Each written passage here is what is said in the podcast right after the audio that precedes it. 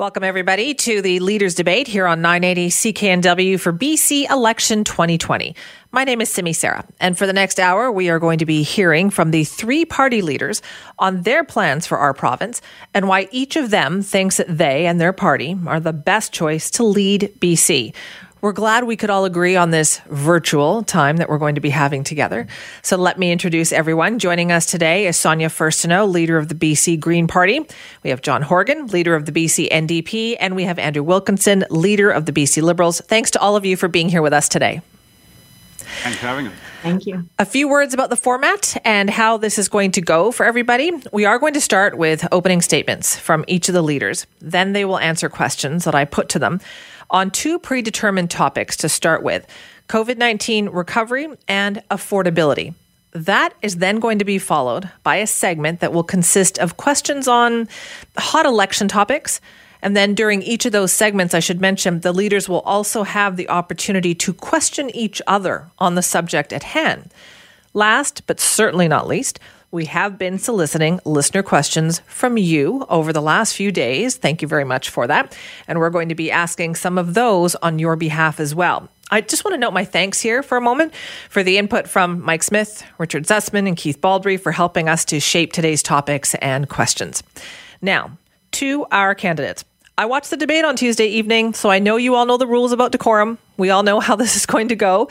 And from watching that, we know that everyone is capable of following those. It was great. Shachi Kurl was amazing. So I just want to reiterate that too. Stick to time, please. Be respectful, minimal cross talking. And as Shachi also put it on Tuesday, I really don't want to have to jump in. So let's hope we can stay the same. So for the order of speaking, the order has been randomly determined for each segment. We're going to start with our opening statements now. First, we're going to hear from Andrew Wilkinson of the BC Liberals. Mr. Wilkinson. Well, thanks for having us, and thanks to all the folks for listening in and watching online. We're now into an election that is totally unnecessary. And we have to ask why we're having this election when John Horgan wrote and passed a fixed date election law and then broke it. He broke his deal with the Green Party for a stable government through this pandemic. And it appears the only reason for this is John Horgan's ambition. So you have to ask yourself can you trust John Horgan? We in the BC Liberal Party are putting forward a very positive platform for economic recovery. We're talking about removing provincial sales tax entirely for a year. We're talking about providing financing for the tourism and hospitality sector. We're talking about a way to move British Columbia forward because we need a positive plan for the future. And we just don't see any kind of positive plan from the NDP because they're trying to take advantage of this opportunity during the pandemic to satisfy John Horgan's ambition. So the question comes down to two things who's got a plan and who's doing this for the right reasons? And clearly, John Horgan is not doing this for the right reasons. Mr. Wilkinson, thank you. Now it is the turn of John Horgan, BC NDP. Go ahead. You have one minute. Well, thank you, Simi. And I just want to tell everyone I'm zooming in from the traditional territory of the Squamish, Musqueam, and Tsleil-Waututh First Nations. COVID 19 turned all of our lives upside down. We don't know what the future holds for us as a family, as a community, and as a province, but we need to know that we ha- can get through this by working together. I have a plan to invest in schools and hospitals to make sure that seniors' care is cared for and that our elders have the best quality care they can find. Our plan puts $1,000 in the pockets of middle income families so they can get through the next number of months. We need a healthy, secure, and safe way to come through the COVID 19 pandemic. I believe that's the highest priority of British Columbians. This is not a, an issue for the next few months. It will be an issue for all of us for the next few years. The BC Liberal plan focuses on the wealthy and the well connected, making sure that they get what they need while the rest of us pay the price with reduced services that we need right now. Mr. Wilkins is talking about a tax review but he won't tell us what taxes he's going to review and who will benefit at the end of the day. I believe you should tell people during the election what your plan is and then implement it afterwards. People need your to have time is up there, Mr. Horgan. You're well over your time. Thank you very much. Okay. Now it's uh, Sonia Furstenau from the BC Green Party. Thank you, Simi, and I'm delighted to be here. I'm on the unceded territories of Cowichan tribes and Malahat First Nation, coming to you from my home, as so many British Columbians are today working from home. Uh, this has been one of the most difficult years for many of us in our lives. And it's interesting to hear John talking about working together, which is exactly what we should be doing in the legislature right now because parents are worried about their kids in school, teachers are worried, Businesses are wondering if they're going to make it through the winter. Families are concerned about their elders. And in this election, we need to consider the kind of leadership that we need for the remainder of the pandemic and also for how we rebuild afterwards. The BC Greens have plans to help people and small businesses with their rent, invest in rental and co op housing, mental health, education, and child care, and to build a secure future through a clean recovery that spurs innovation and ensures that nobody is left behind. We've shown what collaborative governance can look like, and we need to get back to it for British Columbians. Thank you very much for that. We've now heard from all three leaders in their opening statements. So, are you ready? Here we go. The fun part is going to begin now. Time to get into the questions. So, for this segment, we are dealing with a specific topic, and that topic is COVID 19 recovery. I'm going to ask a question, and then each party leader will have one minute to respond. Following that, the leaders can then ask each other a question. And once again, we've drawn the order randomly. So, here we go. Our unemployment rate here in BC stands at 8.4%. There are almost 100,000 people not working today who were working back in February. And the biggest job losses have been in Metro Vancouver. Our first question today goes to BC Green Party leader Sonia Furstenau. Your party platform, released yesterday, pledges $10 billion in new spending over the next three years to help with economic recovery, but also to establish new programs such as universal early childhood education. Where will the money come from to pay for those new programs while also supporting long term economic recovery and sustainability? Thank you, Simi. And it's a really important question. Right now, every investment that we make has to be clearly targeted to get an outcome that we we focus on what people need today what businesses need today. We know that the most important investment we can make right now is early childhood education because so many of the job losses have been for women uh, and people in vulnerable sectors. Uh, and at the same time we have to recognize that every investment we make has to be about building a more resilient more sustainable future for the province so, one of the things that we could have been doing as part of COVID recovery, for example, was a massive retrofit program in which people could be employed in every part of this province, as well as reducing our emissions in buildings uh, and moving us towards our climate targets. This is what the Greens offer. We're talking about the solutions that people need right now rent for businesses, grants for tourism operators, but also building the future that we want to have that is more resilient and sustainable. I'm just going to give you 10 more seconds here, Ms. Furstenau, because where does the money come from for that? So we know that there's going to be deficit spending. All three of the parties recognize that. But once we stimulate the economy in the way that we want it stimulated with the outcomes that we're going to get, we will see that revenue coming back. The last thing we need to do is continue to subsidize the fossil fuel industry at a time like this. All right. Thank you. And again, there's one minute for your responses here. The next question goes to Andrew Wilkinson. Mr. Wilkinson. You and your party, as we heard, have pledged to suspend the PST for one year and reduce it for a second to spur economic recovery. But what happens after that? Do you commit to restoring the PST to its pre COVID level and not increasing it beyond that?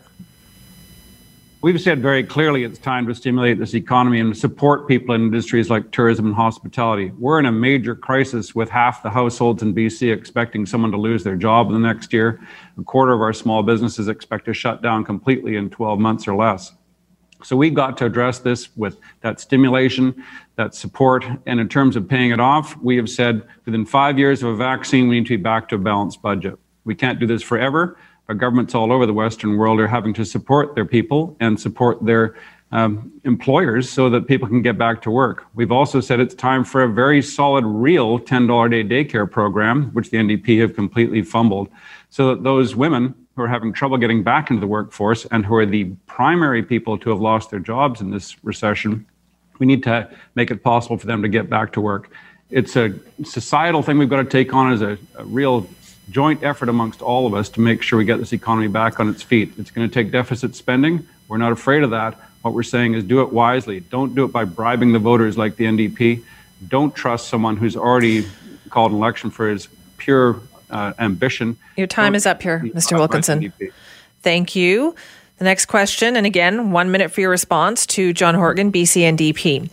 The hospitality and tourism industry asked your government for a $680 billion, million dollar package back in July. Your government responded four weeks ago with targeted funding of $100 million for the tourism sector. Given how important this industry is to Metro Vancouver, what more will you do to help?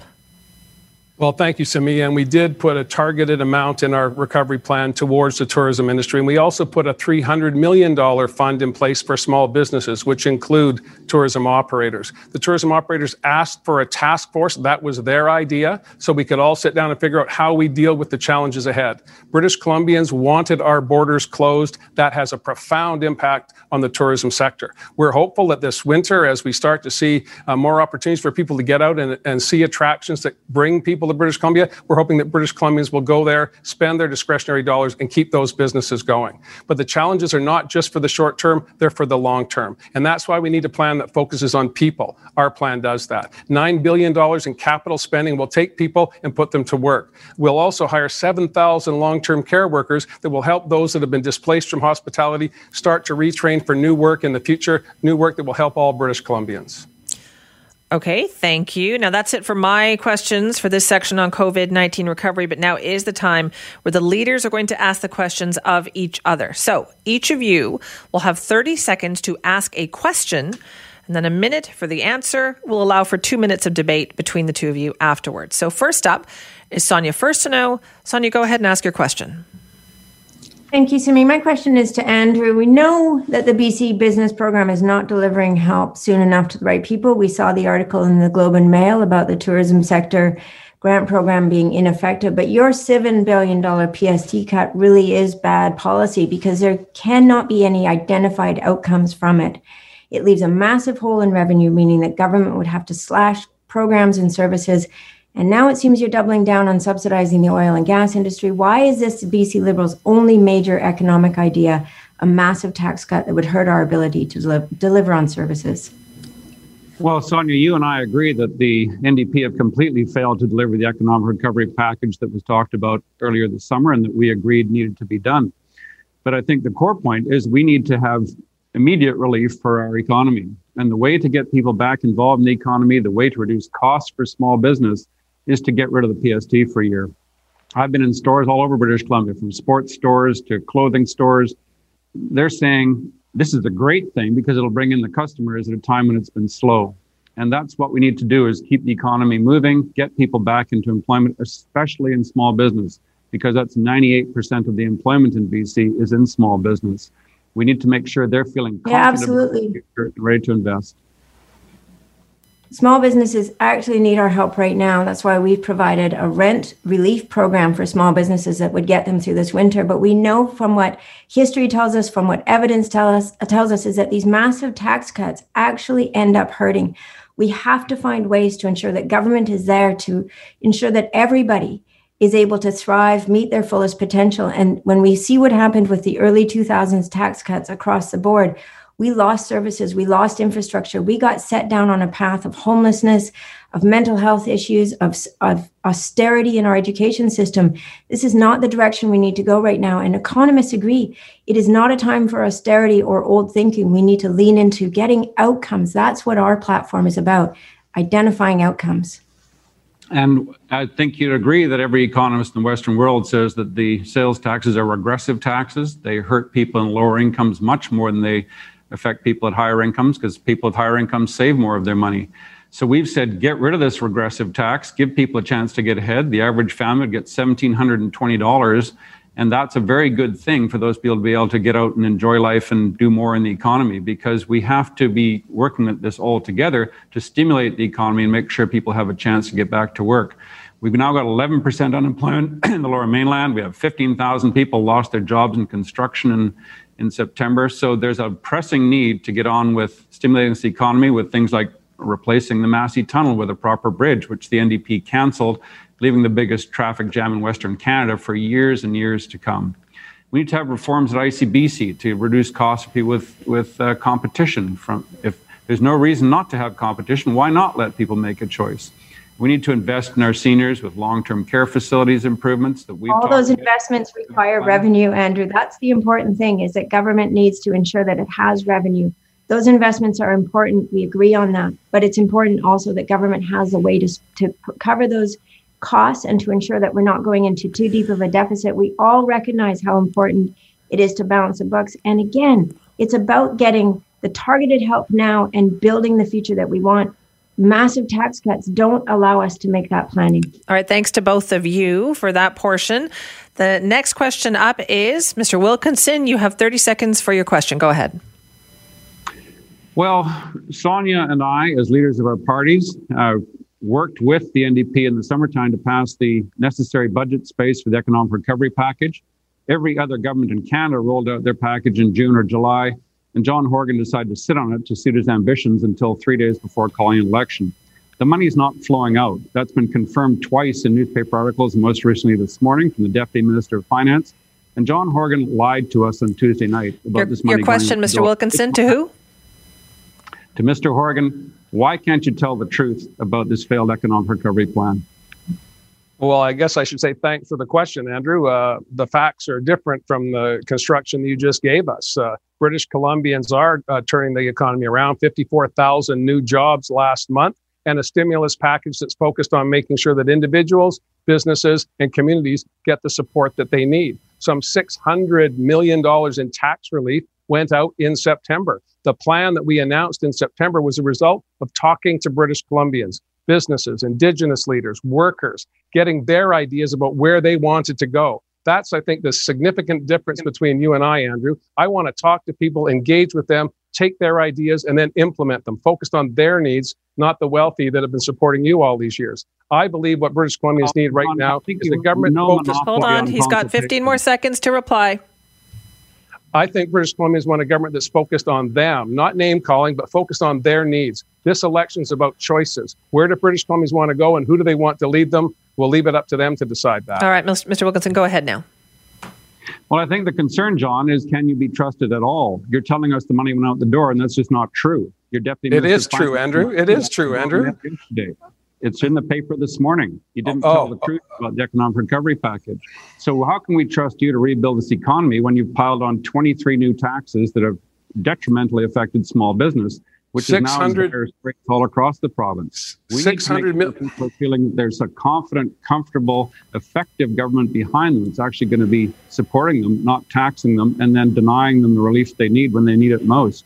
We have 150,000 people losing their jobs in tourism this winter and you're saying they can have a consultation program until January. They the asked for it, Andrew. They asked for the consultation, man. The, what, the, what part of talking to people don't you understand? You're talking over me as well. You asked me a question. I'm happy to answer it. British Columbians understand that we are in the greatest crisis of the past 100 years. And it won't be name calling that get us out of this. It will be programs that focus on people, building economies in every corner of British Columbia, starting with healthcare, starting with education, making sure our capital plan is there to build the infrastructure that we need. That's our plan. It has been working. We had the best economy in the country until March when COVID hit. And because of the strength of our economy, we're in a better position than other jurisdictions to get through this. We need to focus on getting through this pandemic, not name calling. Canada our unemployment is the fifth highest in the country. We have 11% unemployment in the lower mainland. 54,000 jobs last month. 54,000 jobs last month. talking about some kind of vague program coming after Christmas. Not at it's all. Not at all. It's happening now, dude. It's happening right now. And you didn't do that, John. Okay, we'll end that there. Uh, we also have one more question here. This time it is Mr. Horgan's turn. Go ahead. Who is your question to? You have 30 seconds. It's to Mr. Wilkinson. Uh, I asked you on Tuesday nights uh, about the plan that you had when you formed government uh, the first time for the BC Liberals of making 25% tax breaks for, for the rich your highest priority. The consequence of that was the loss of 10,000 jobs in the long term care sector, mostly women.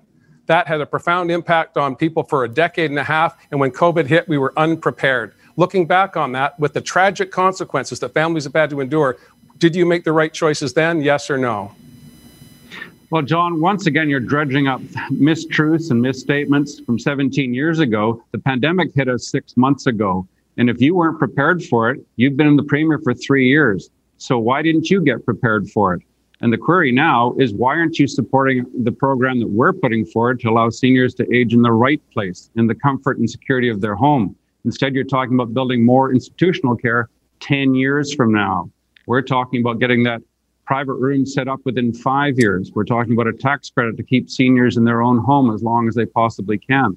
That's how you govern, not by pie in the sky promises for 10 years from now, and not by talking about events of 17 years ago. We're in a pandemic now, John. It requires competent. Your decisions. He's got 15 more seconds. Go ahead, Mr. Wilkinson. And so the concern is, Mr. Horgan, you keep talking about these indefinite programs far away to solve immediate problems. As a medical doctor, I can tell you when you're treating a disease, you do it now. You don't plan for 10 years from now. And what we're concerned about with the NDP is there are lots of in- rhetoric and insults going that's around. Your, that's your response time. Programs. That's your response time. And now it's time to debate. Mr. Horgan, you can respond.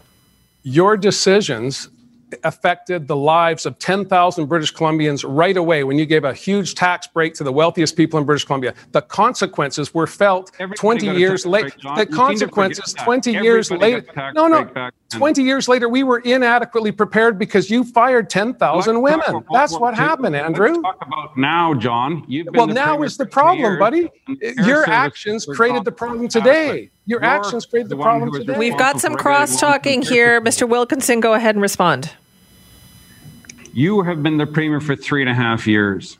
You have been the premier for more than two and a half years before this pandemic hit. You were responsible for regulation of the long term care sector. It was your Correct. job and your health minister's job. So if anything went awry, it lies squarely at your feet, not what happened we 20 years ago. We took so action to fill responsibility, Mr. Horgan. If you want to be the premier, real leadership requires telling the truth. We took action to fix the problems you created. We put in a single site requirement you because had problems on your hands for two and a half years. Why didn't you do it before that? Uh, well, uh, I'm sorry, Andrew. We couldn't fix all of the mess you left behind in one fell swoop. It, Take responsibility, John. I am happy to do that, Andrew. I asked you to take responsibility for firing 10,000 women and putting seniors at risk at the height of a COVID pandemic. It was your decisions that put us where we are, not mine. Andrew, Ron, you keep repeating this mantra from 20 years ago. Because you it's true, buddy. It's true. Talk to healthcare workers. They're the ones at the front line. You might have been a doctor in your past, but you're not today. You need to blame yourself and actually take responsibility for this. I take responsibility every day, Andrew. You hide under under your bed while your while your candidates do outrageous things that just disintegrate the fabric of our society. You should take some responsibility, my friend, and that's why I asked okay, you. Okay, we are we are wrapping that part up. Thank you very much for that. That was our, I think, somewhat heated discussion on the issue of COVID 19 recovery. We're going to move on now to affordability. Let's talk about that. The BC Real Estate Association has predicted that despite the COVID 19 pandemic, BC real estate prices are still going to increase by almost 8% this year. This is even though we've got tens of thousands of people still out of work, in spite of the fact that many development projects have been put on hold for economic reasons. Business after business tells us that having affordable communities is important to them. It helps them find employees, it helps them keep their employees. Our first question on this topic goes to John Horgan, leader of the BC NDP. Mr. Horgan, one of the reasons why the NDP gained seats in the 2017 election was the issue of housing affordability. Your government implemented the speculation tax, among other measures, yet we still have these high home prices and a very tight rental market. Given that, can you say that those policies were successful enough and what more should be done? Well, I believe we have made progress, uh, Simi, and there's much more work to do. The speculation and vacancy tax affects less than 1% of British Columbians. It puts over $120 million into our pocket, taxing people who don't live here so that we can put that money into housing people who want to live here. Now, 11,000 condominiums that were empty are now being rented by people who desperately needed that housing. We've also brought in a whole range of programs to make sure we're building more housing, housing that's suitable and, uh, for families and affordable in the long term term. Between 2014 and 2016, the average home price in the lower mainland went up $600,000. Has the increase in real estate costs been challenging? It certainly has, but it is a fraction of what it was because we've eliminated speculation. The money laundering is being addressed, and now we can focus on building homes for people in communities where they want to live. I think we've done a good job so far, but we're far from finished. All right. Thank you very much for that. Next question goes to Sonia Furstenau. Ms. Furstenau, in the Green Party platform, you focus on renters and the missing middle in housing. You expand support for co ops and affordable housing. Those are long term solutions. What would you do in the short term to help with affordability? Thanks, Simi. And in the short term, the most important thing for renters is that anybody who is paying more than 30% of their income in rent would get support through our renters support program. And this recognizes the problem that people have. This is a true measure of unaffordability is if you you're paying more than 30%, you're not really uh, in an affordable place. The other thing that we have to recognize is that we need that long-term planning to ensure that we have a sustainable look at, at housing affordability for the province. We have to ensure that housing is not a commodity that is used to generate wealth for for people overseas and shareholders, but that it is for where, somewhere for people to live, for families to live, and so that they can be in their communities and ensure that they have that safety and security. This is what we need more than ever in BC. And when we have the other two parties uh, willing to give billions away to the oil and gas industry to keep that sunset industry alive, we're losing that capacity to really focus on people. All right. Thank you very much. A question now for you on this topic, Mr. Wilkinson. Many British Columbians feel the previous BC Liberal government, which you were a part of, did not do enough to deal with skyrocketing housing prices and rampant real estate speculation. In your campaign platform, you say supply is also the answer. Well, isn't that the same answer that the previous government had? And if it didn't work then, why would it work now? We should be clear. We brought in the foreign buyers tax in 2016, and that immediately plateaued housing prices. What we've seen since the NDP come in is a continuing rise in prices. They have brought in a, a layer of programs that haven't had any results. I mean, it's surprising to hear John Horgan talking about any kind of results in housing because last year condominiums went up by 10% in Metro Vancouver, and next year they're supposed to go up another 8% while incomes are going down. This has been a colossal failure of public policy under the NDP. We also have to look at renting. The average renter in the lower mainland has seen a $2,000 increase in their annual rent since the NDP took office, another complete failure of their program. When 60,000 people move to British Columbia every year from various places, and that will happen again after COVID and probably be increased after COVID, you have to house them. We need more housing, we need more transit, and we need to do it in a way that provides affordable housing and guarantees that rental housing will continue to be available and not converted into condos.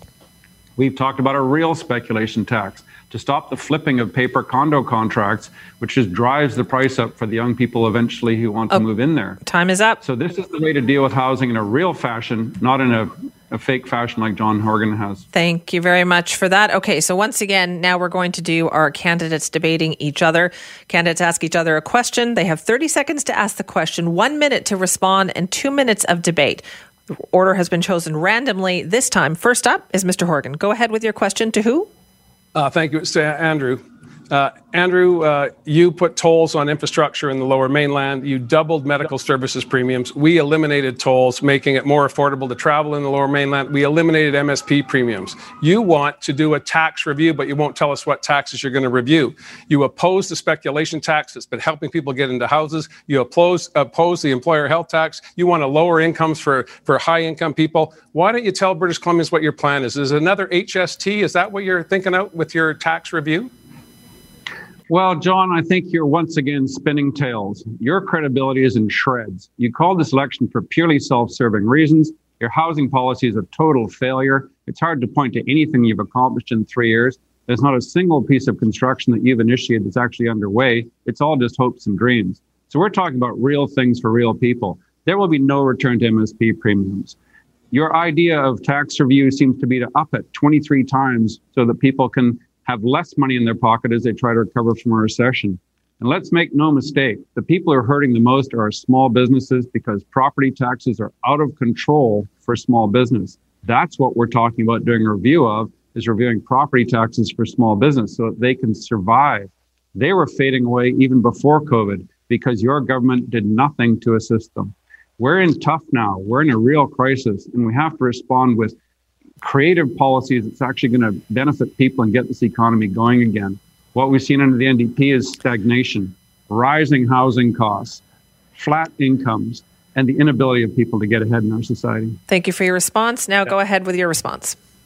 Uh, Andrew, people want to get through the pandemic, regular people, the people that you mm-hmm. fired back in 2001. They want to get back into the economy. They want to participate fully in their community. And we've been focusing on programs for people. We've been saying we're going to hire 7,000 people to fill the gaps that you created in long term care. That's going to take those that have been displaced in hospitality because of a global pandemic, closed borders, and a complete lack of travel. You make it sound in your charitable way as if somehow I'm the one that shut down uh, the economy internationally internationally. This is a global pandemic, and I don't think you understand. You profess to have medical experience. I thought you would understand that the challenges that people facing right now are real. They're in homes and communities right across British Columbia, and name calling will not help them. Programs and empathy will, and that's what we've been doing for the past year and a half, and we're going to continue doing that. Let me tell you what will help them is calm, focused, disciplined leadership that addresses the problem directly. And your economic plan contains no relief and no support for small business so there will be thousands upon thousands of bankruptcies in the next 12 months. Hundreds of millions of dollars, Andrew. Hundreds of millions of dollars. And they've seen nothing in terms of your program providing any help whatsoever. You talk about caring. I'm the one who was there when the health budget went from 8 billion to 23 billion dollars under the BC Liberals. Well, you doubled medical services premiums. get things done. You're the people who like to say it's somebody else's fault. You have been the premier for three years, Mr. Horgan, and you are accountable for this colossal growth in housing prices, for the uh, long term care management system that you say is inadequate. You were in charge of it for two and a half years before you say it was inadequate. You didn't do anything. Andrew, so we've been work, we've been working tirelessly to address these challenges going forward and to move forward. You'll never make progress unless you can admit your mistakes, Mr. Horgan. Yeah. Okay, that's uh, that's enough time that we have for that particular debate. Thank you very much. Sonia Furstenau's turn is up. You have 30 seconds to ask the question. Who are you asking the question to? The question's to John. And speaking of mistakes, this week, energy economist Robert McCullough's an- analysis suggests that if you immediately canceled Site C, it would actually save BC Hydro ratepayers $116 million per year. This project started with a price tag of 6 billion, then 10 billion. Now we don't even know what the price tag is because of the geotechnical instability. And uh, things are going, the river diversion is happening. Will you, John, commit to canceling Site C if the analysis is correct and it will save money for British Columbians to do so? Site C was not a project that we started, not one that we would have started. But when we came to government, Sonia, as you know full well, there was a $4 billion bill that the BC Liberals had put on our backs, on your backs, on the backs of British Columbians. We brought in experts on the pro and the con side of Site C. We swore them in as cabinet ministers for a day to hear directly from them in a confidential way what the, their views were. And we made a tough decision to proceed with the project.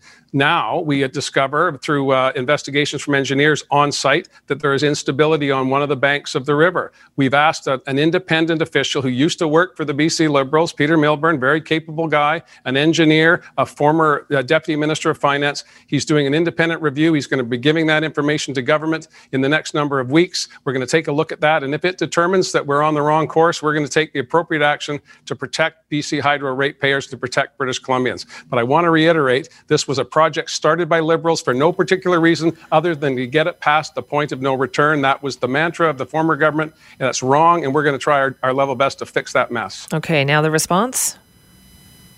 It was absolutely not past the point of no return. And we know that the report that BCUC brought forward said that we could have generated the same amount of electricity using clean energy project, projects like wind, solar. Uh, we could be expanding our geothermal uh, energy in this province. We could be creating jobs in every part of BC. Instead, we're just pouring money down this hole and blaming it on somebody else when you had absolutely the capacity to stop it in 2017 is disingenuous and wrong. And under the cover this, of this election, BC Hydro has gone forward with diverting the river. So that is not re- responsible or reasonable when you don't even know what the price tag is going to be on this project. And more and more evidence. We knew about geotechnical issues in 2017. You knew about them.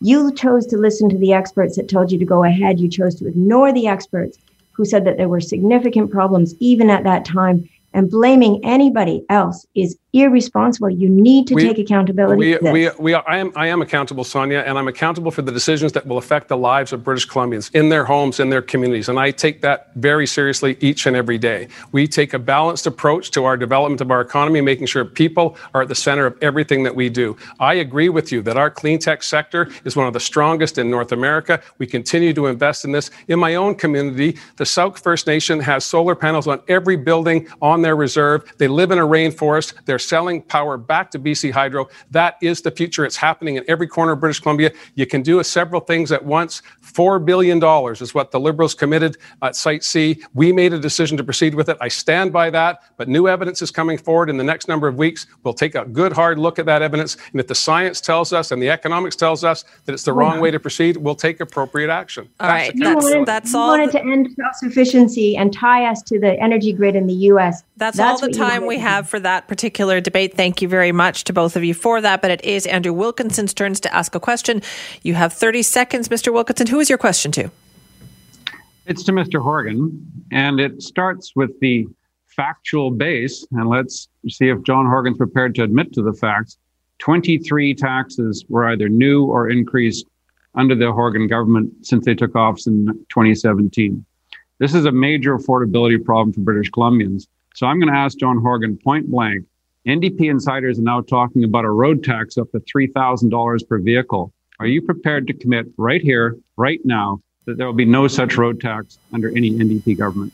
I can commit to that right here, right now, Andrew, because you're just pulling that out of thin air. That's not part of our platform and never has been, never will be. But let me talk about your platform for a minute. Your plans before you were thrown out of government in 2017 was to double MSP premiums each and every year, regardless of how much money you made. If you were the highest income earner in British Columbia, you paid the same as the lowest income earner. That is regressive. That was harmful. We eliminated that, putting $1,800 into the pockets of families. You put tolls on infrastructure in the lower mainland. We eliminated those tolls. You made a dumpster fire out of ICBC, using it as an instant teller machine for your needs to cut taxes for your wealthy friends. We're fixing that. And next year, there'll be a 20% reduction in ICBC fees. You want to sell it after you drove it into the ditch. That's not the right way forward. Back to BC Hydro. Again, you gave fat contracts to your buddies, driving up costs by $16 billion for ratepayers. They've been paying the price for that because of your bad policies. That's reality, not fiction, like you just described to me.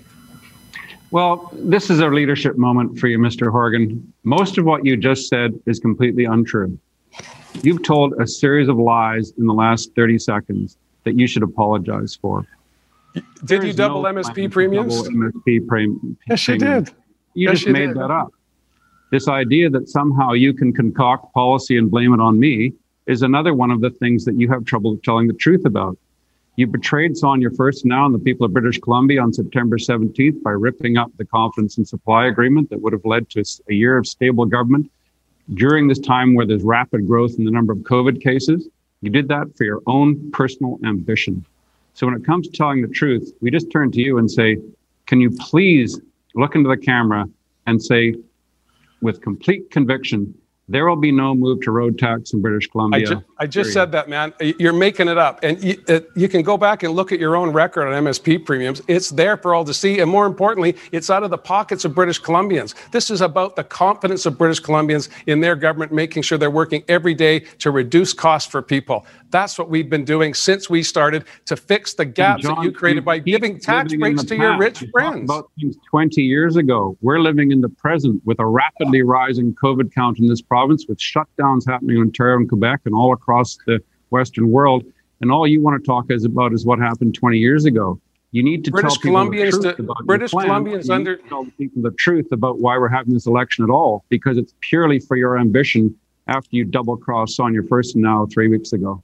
Your charitable uh, conversation here, Andrew, is, I think, belying your true personality here. You're, you're trying to foist your shortcomings on the rest of British Columbians. This is about them. It's not about you and me. It's not about Sonia. It's about British Columbians. Your PST cut, Correct. if you're buying a yacht, if you're buying a yacht, British Columbians, Andrew Wilson, Andrew Wilkinson's the guy for you. Okay, that's it on that particular question. Thank you for your lively and spirited debate. We're going to move on to our next segment here. And this time we feature hot topics. So, what's going to happen here is that it's a different topic for each candidate.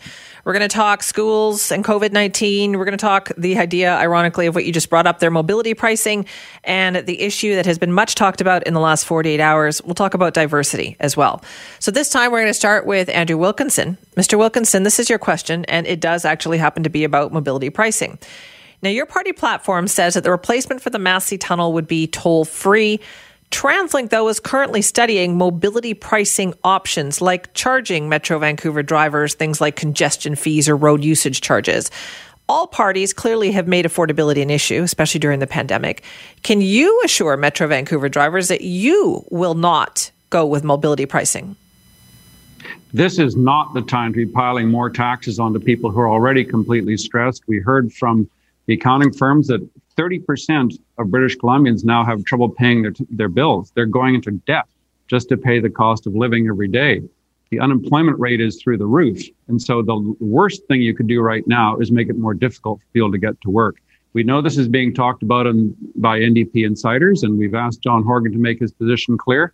But the key point is we need to get British Columbia moving again. We need to get British Columbia building again. And we can do that by restoring confidence in the economy with the kind of tax cuts we've talked about to get things moving again. British Columbia is in a very tight spot in the next 12 months, and it calls for a calm, focused, disciplined plan so that we can move ahead. There's going to be deficit spending for a couple of years, but we need to get this place growing again. And that means creating employment and supporting industries like tourism rather than John Horgan telling them to all give up, go back to school, and become contact tracers for the health ministry. That's temporary work, John. That's time's up on that. Thank you very, thank you very much. Time's up. That was your minute. Our next question, doctor. Our That's next, our next question is for John Horgan, leader of the BC NDP. Now, there's been a lot of criticism about your government's plans to restart the school system a month ago. Today, many parents say they're still worried. They don't necessarily feel safe, and they say there's not enough support for keeping everyone healthy. Do you think your government could have done a better job in communicating to those parents? And what do you say to those with concerns, the teachers, the students, the parents? Well, uh, we can always do better, Simi. Uh, it was an extremely challenging time for all British Columbians through the pandemic, but also all Canadians. Uh, my daughter in law is a teacher. I have a niece who's a teacher, and she has a compromised immune system. So I'm hearing directly from my family and people in my community the concerns and fears that they have. But I'm also hearing about the delights on the faces of children when they get back to school to be with their friends and participate in the education system. Dr. Henry's been pretty clear. The, the mental health impacts of not being in school are significant. So we need to make sure we're doing our level best to protect people. We put in place uh, teams of teachers, uh, uh, parents, uh, support workers, administrators to make sure that we had the safest restart we could possibly have. And they are amending those plans every single day. What we need in Surrey is not the same as what we need in Saanich or Sicamous or Salmon Arm. Communities will have to work through this school by school. Families need to know that they can intervene and talk to the, the administrators in their schools to make progress. That's the best way forward. We're in a pandemic. We need to understand that, and we will be for the foreseeable future. Thank you very much. Our next question is for Sonia Furstenau. You spoke during the television leaders debate on Tuesday evening about the impact of race and privilege. And you said everyone needs to work together to address the impact of racism, and you were widely praised for your response to that. Yet, of your party's 74 candidates that are running in this election, approximately one third are women. And of the 74, approximately 10 are people of color. Your party has the least diversity among all the candidates of the three parties here today. How do you reconcile your statements with who you put forward as candidates? Thank you, Simi. And uh, snap elections are really hard on democracy and they're hard on diversity. Of course, this is a, a very important value for me is that our party reflects and looks like British Columbia, reflects the diversity that we need to have. Asking people to drop their lives on a dime, giving them 24 hours to decide whether or not they're running in an election is a hard ask to make. It's even harder to make that ask of people of color, of women of color, of indigenous people, of black people. And we did make those asks. And in many cases, we heard from people who said, I, I would want to do this. I can't stop my life right now. What mm-hmm. happens in a snap election is it literally privileges privileged people who have that capacity to drop their lives and be able to jump into this. I had one week as leader to be able to bring forward our platform and our candidates. I will continue to work incredibly hard to make sure that our next slate of candidates okay. is far more diverse than our current one. Thank you very much for that. Now we get to our debate portion of this, which is where the candidates can ask each other a question. Once again, 30 seconds to ask the question, one minute to respond, two minutes to debate. First up, it's Mr. Wilkinson. Go ahead. Well, thanks, uh, Simi. And uh, the question is for uh, Sonia. You had a confidence and supply agreement that was rock solid to carry on to the next fixed election date in October of 2021. On September 17th, John Horgan met you in his office, I gather, and tore that agreement up. So, could you ever trust John Horgan again with any kind of agreement? Thank you. He didn't actually tear the agreement up in the office when I met with him. I made the case to him that Adam and I were absolutely committed to continuing to provide the stability in government that has served the people of BC and in the in this context that we're in in a global pandemic with another overlapping health crisis, the opioid crisis, uh, and recognizing that we have people and businesses that are looking at this winter as what will be the toughest winter of their lives. I heard yesterday, and this is devastating to me, that businesses here in Cowichan have gotten their eviction notices for December 31st. We need to be getting that rental help to them the stories about what tourism operators realizing they're not going to be eligible for the criteria that's been put forward by the government to help the tourism sector is devastating. We should be in that legislature. And for me, the commitment is that we all need to work together to serve the people of BC. That's what they need from us right now. Mr. Wilkinson? And I think that both um, Sonia and I had that experience in the summer of realizing British Columbia is in crisis. We said it's time to fight the virus, not each other. We worked with the Green Party and assisted the NDP to get the budget passed to provide extra uh, financial space to help British Columbians. And then we saw John Horgan play games with it. He dragged out the consultation process. He ignored the BC Business Council. He ignored the chambers of commerce. They had to put out their own reports with suggestions, one of which we picked up was to abolish the sales tax for a period of time. And instead, uh, working with Sonia, we had the experience of basically being double crossed by John Horgan. He's used this for his own personal ambition and called an election three days after telling Sonia that he was dismissing the NDP uh, Green Agreement, not in the interest of the people of British Columbia, but in his own interest. And I guess the reflection with Sonia is is this someone you could ever trust again? You know, I, I think we've made we've we've made the mistake in politics of of of conflating um, partisanship and governance. And for me, the moment we get into that legislature, the moment we're elected, is the moment we stop representing our party to the people and we start representing the people that have elected us, the people that we represent in all of British Columbia. And this is so essential in the times that we're in we are in so many crises and we have uh, allowed bad decision making, non evidence decision making to be so dominant in our province and in so many places around the world. We're in this climate emergency because governments have not had the courage to take the action and the steps that they need to take. We're in an overdose crisis and we're now in this economic crisis. And people need to know from us that we are there for them, not for our parties, but for the people of this province. That is what I'm committed to above everything else. Thank you very much for that. Our next question is from John Horgan. You have 30 seconds to ask the question. Who is it to? It's to Sonia. Uh, thank you. Uh, Sonia, you and I did work together on many, many initiatives that made life better for British Columbians in the short term and in the long term. Our climate action plan, uh, I celebrate, as you do, as the most progressive, forward looking plan in North America. But when it comes to helping people right now, we don't seem to be on the same page. I wanted to bring down hydro rates. You blocked that bill. I want to give a $1,000 benefit to families who are struggling right now. You don't support that. Why? So your $1,000 benefit is one of your campaign promises.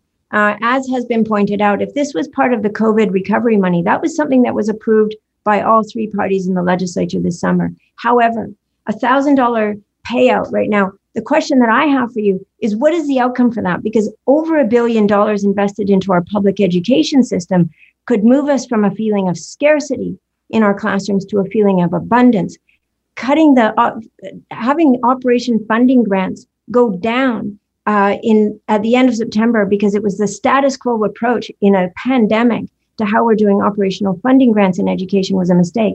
And your Bill 17 undermined the capacity for us to build a truly made in BC regional clean energy economy. That's what we believe in. And that's the important thing, tying ourselves to the US's uh, energy sector and where we could be getting electricity that comes from oil, that comes from gas, that comes from coal is not the future we want for BC. We want to build our own clean energy economy here okay. where we're creating sustainable jobs in every community of this province. That's your response time. Now go ahead.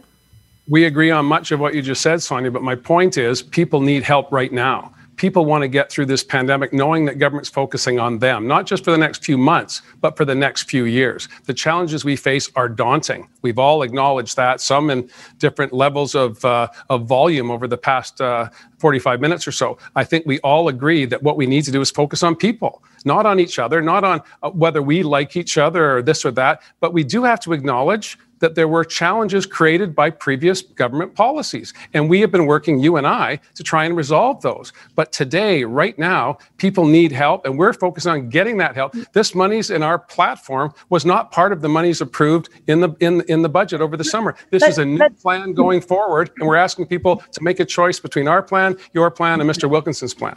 Let's be really clear here. So the case you're making right now, John, is that because we had a disagreement about a bill uh, and about the future provision. No. no, this is the case you're making. Is that that justified you not focusing on people right now, throwing us into an election? We might not have the outcome of this election until the middle of November. We might not have a cabinet back in place until December. You're trying to make the case that a disagreement over legislation that Adam and I made clear to your ministers and to the staff that we would work with you to find a path forward on these pieces of legislation. That's what good governance is. When you hear different perspectives, when you hear different viewpoints, when you work together to make the best outcomes of legislation, you're making the case that that was sufficient to I'm, call I'm, an unnecessary election during a I'm global pandemic. People need to understand that total obedience is not something that is good for governance. It's not something that's good for the people of BC, and is not something that's expected in a confidence and supply agreement that has provided stability and some of the best governance that we have seen in this province in about, decades it's about the confidence of British Columbians. That's paramount. Okay, I'm going to cut off that support. debate right there because that is our two minutes on that particular question. The last question here goes to Sonia. Furstenau, you have 30 seconds to ask your question. Who is it to? Thank you, Simi. It's to John. The BC Liberals have thrown away all notion of climate action out the window this week by announcing their plans to pursue a second LNG facility in northern BC, something that we actually expect you will do as well. It wasn't the BC Liberals who landed the first one. You threw billions more public dollars subsidizing this massive oil company and even the BC, then even the Liberals were willing to, in order to land LNG Canada, we were the only ones, the Greens were the only ones to vote against that $6 billion subsidy. How do you square this? How do you say that you can be a climate leader while you are offering massive subsidies to the oil and gas and the fracking industry in this province? The $6 billion was not a, a, subsidy, it was a deferral. The money will be owed when, once the project is complete. The benefits to the community, $41 billion being injected into the BC economy, is critical now more than ever as we come through COVID. And it does fit within our climate plan that we worked on together. Do we have more work to do? Absolutely. That's why we're investing in tech spaces in our post secondary institutions so that the next scientists, the next innovators, the next generation will help us unlock the challenges that we all face together. I'm proud of what we did together, Sonia, on climate action. I believe that LNG can and does fit within our plan. I agree with you that Mr. Wilkinson's approach is to just let her rip. That's not our approach. We will be guided by science, we'll be, be guided by economics, and it, to call the $6 billion deferral of taxes a subsidy in this case is not correct. Well, let, let's be clear here. Let's look at the costs here. So at the beginning, we have the fracking to get the gas out of the ground. And that has the uh, deep well tax credit, which has billions, literally billions of dollars in credit. So those companies are not going to be paying any revenues to BC or to the people at any time soon. But you're going to get the methane emissions from that. You're also going to get groundwater contamination. You're also going to get the earthquakes that are uh, destabilizing the infrastructure of dams. Then you're going to build Site C Dam to give subsidized electricity to the LNG company and the fracking companies so that they can pay less in electricity while, while ratepayers in BC pay more in electricity because of this project. Then we go down through Wet'suwet'en territory and the absolute chaos and conflict that came out of that decision to ram this pipeline through people's territories when they have not consented.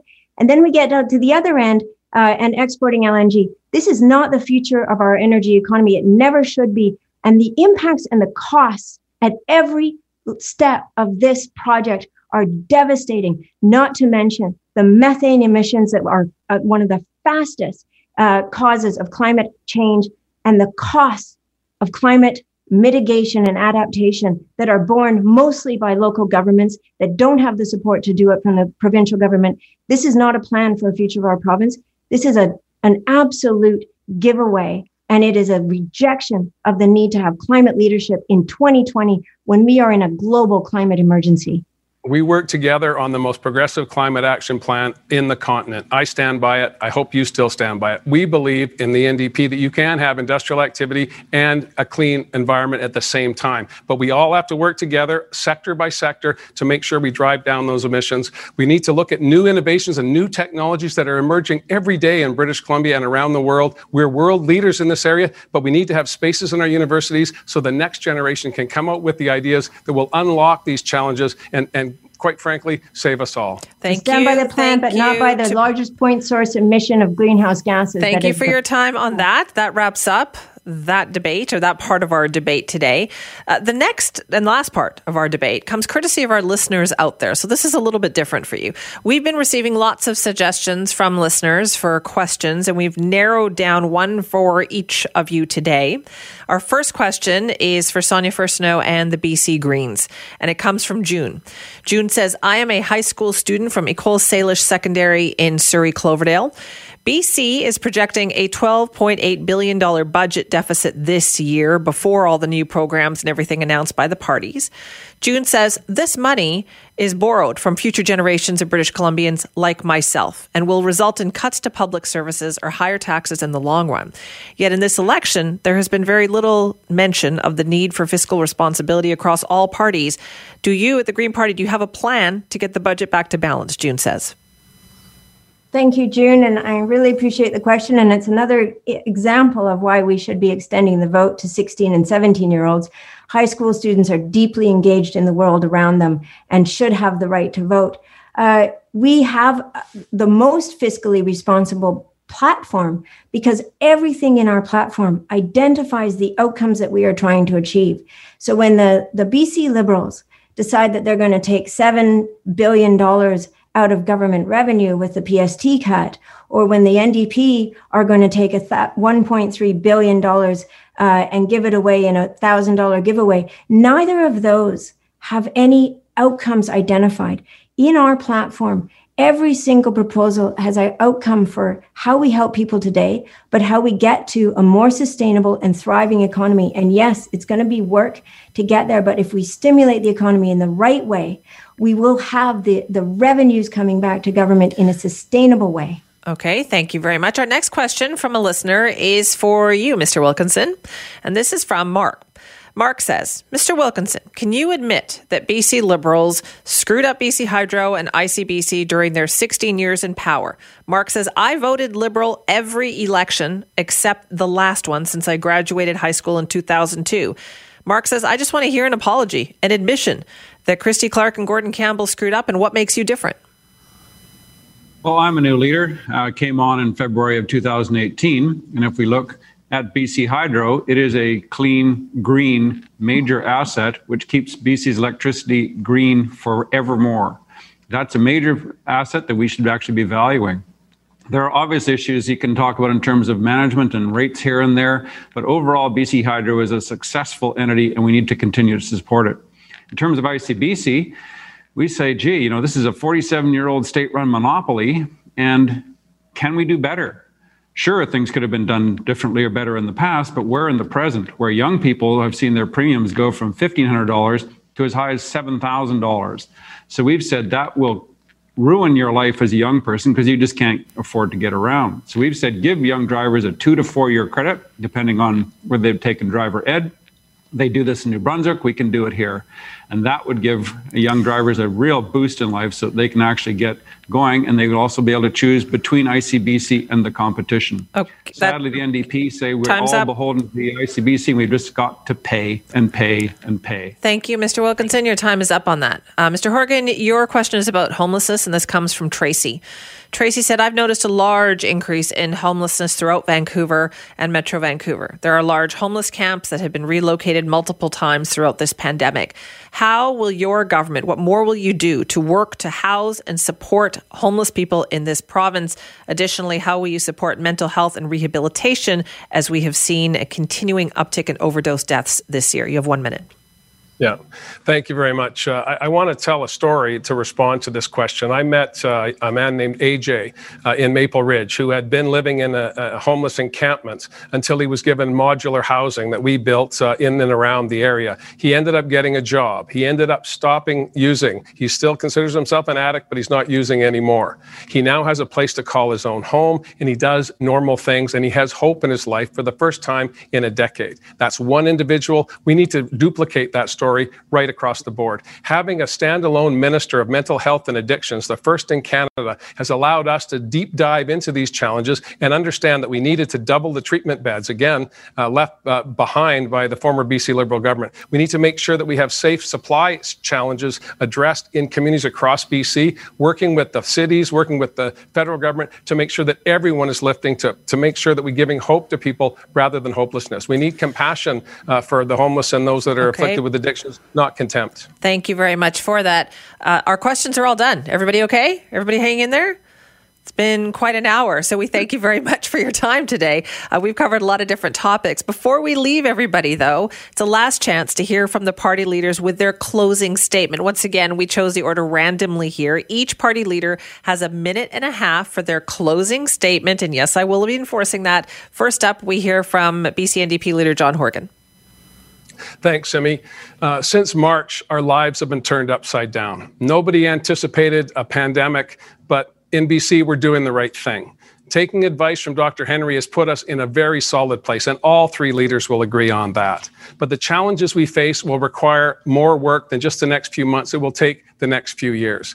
I believe that we need to ask in this election where do British Columbians want to go and who do they want to lead them? Mr. Wilkinson's plan calls to making sure that the wealthy and the well connected get their breaks. Our plan is different. We're focused on people by making sure we're investing in healthcare, childcare, seniors care, and building schools across British Columbia, infrastructure across British Columbia. These are extraordinarily challenging times for families, and that's why a $1,000 COVID benefit will help families along the way. We have the leading climate action plan on the continent. We have a plan to go forward to get us out of this pandemic and keep people safe, secure, and healthy. I believe British Columbians understand the challenges that we have ahead of us. It's about them. It always has been, and it always will be. I am proud and privileged to have the opportunity to serve my community. I'm hopeful that for the next four years, we can focus on the things that British Columbians need. Let's get this through, through this pandemic together. Thank you very much for that. Uh, next up for closing statements, once again, a minute and a half. It's Sonia Furstenau. Go ahead. Thank you, Simeon. Thank you for the opportunity to have this uh, debate. And I hope that it, again, helps uh, people make their choices in this very important election. Taking advice from Dr. Henry was the right thing to do in a global pandemic, just as we should be taking advice from the experts and the scientists who are telling us that if we are not acting on climate, we are going to be facing dire consequences. Young people have been gathering in the hundreds of thousands around the world trying to get decision makers and leaders to listen. We need to take advice from small businesses and hear what they need right now. They need help getting their rent paid. They need help getting through this winter. Tourism operators in BC, who have been the backbone of so many of our local economies, are looking at the criteria of this uh, of the grants, and they can't see how they're going to make it through this winter. We have overlapping health crises. We should have been taking Dr. Bonnie Henry's advice as of 2018 when she wrote a report on how to address the health crisis we need more evidence decision uh, evidence driven decision making in BC. We need less rhetoric, less blaming. We need to have more listening that goes on. We've seen what collaboration can deliver in this province. We've seen that it gives better outcomes. We need to ensure that at the outside, at the end of this election, we're not back to two parties yelling at each other across the aisle, but we have those conditions for collaboration and cooperation. Thank so, you. Thank you very much for that. Mr. Wilkinson, you're up. You have a minute and a half. Thank you, Simi. And this has been a very helpful uh, exercise to get the positions and the style of the leaders on the table. We're in a deep spot in British Columbia in terms of the economic future. This will be a long, dark winter. We've heard from the major accounting firms that half of households expect someone to lose a job in the next 12 months. One quarter of small businesses are expected to close down the next 12 months. 30% of people already can't pay their bills. And so you need to decide, as a voter here in British Columbia, who you think can lead us out of this darkness. Under the NDP, we've seen the worst ever housing affordability, the worst ever homelessness situation, tent camps proliferating around the province of British Columbia. We've seen overdose deaths that have never been recorded before. And we've seen a premier who has a real problem telling the truth. We all know why we're having this election because John Horgan called Sonia Furstenau to his office, tore up the agreement that would have led to stable government for the next year purely to suit his own ambition. So you have to decide who is the best person to lead us into the future and to get us through this pandemic. As a medical doctor, I said to our team right in March, it's time to fight the virus, not each other. And Sonia and I stood by that through the summer, only to be double crossed by John Horgan with a, his desire to feed his ambition with an unnecessary election. We can do better. We can cut PST to zero and get our economy going again. We can have real $10 a day daycare. We can have choice in auto insurance. Thank you, Mr. Have infrastructure programs that build BC, and that's the BC Liberal way, Thank and that's what I am offering to you. Thank you very much to all three of you. That brings us to the end of our leaders debate here on 980 CKNW. Thanks to everyone for joining us and for our party leaders today. Just a reminder about voting. Voting day is October 24th, and if you're one of the hundreds of thousands of people who've received a mail-in ballot, please remember it must be received by Elections BC by the 24th. And if that doesn't work for you, well, there's advance voting getting underway today, running through next week. Check the Elections BC website for all the details. And please, no matter which party is your choice, please vote. Thank you for your time today.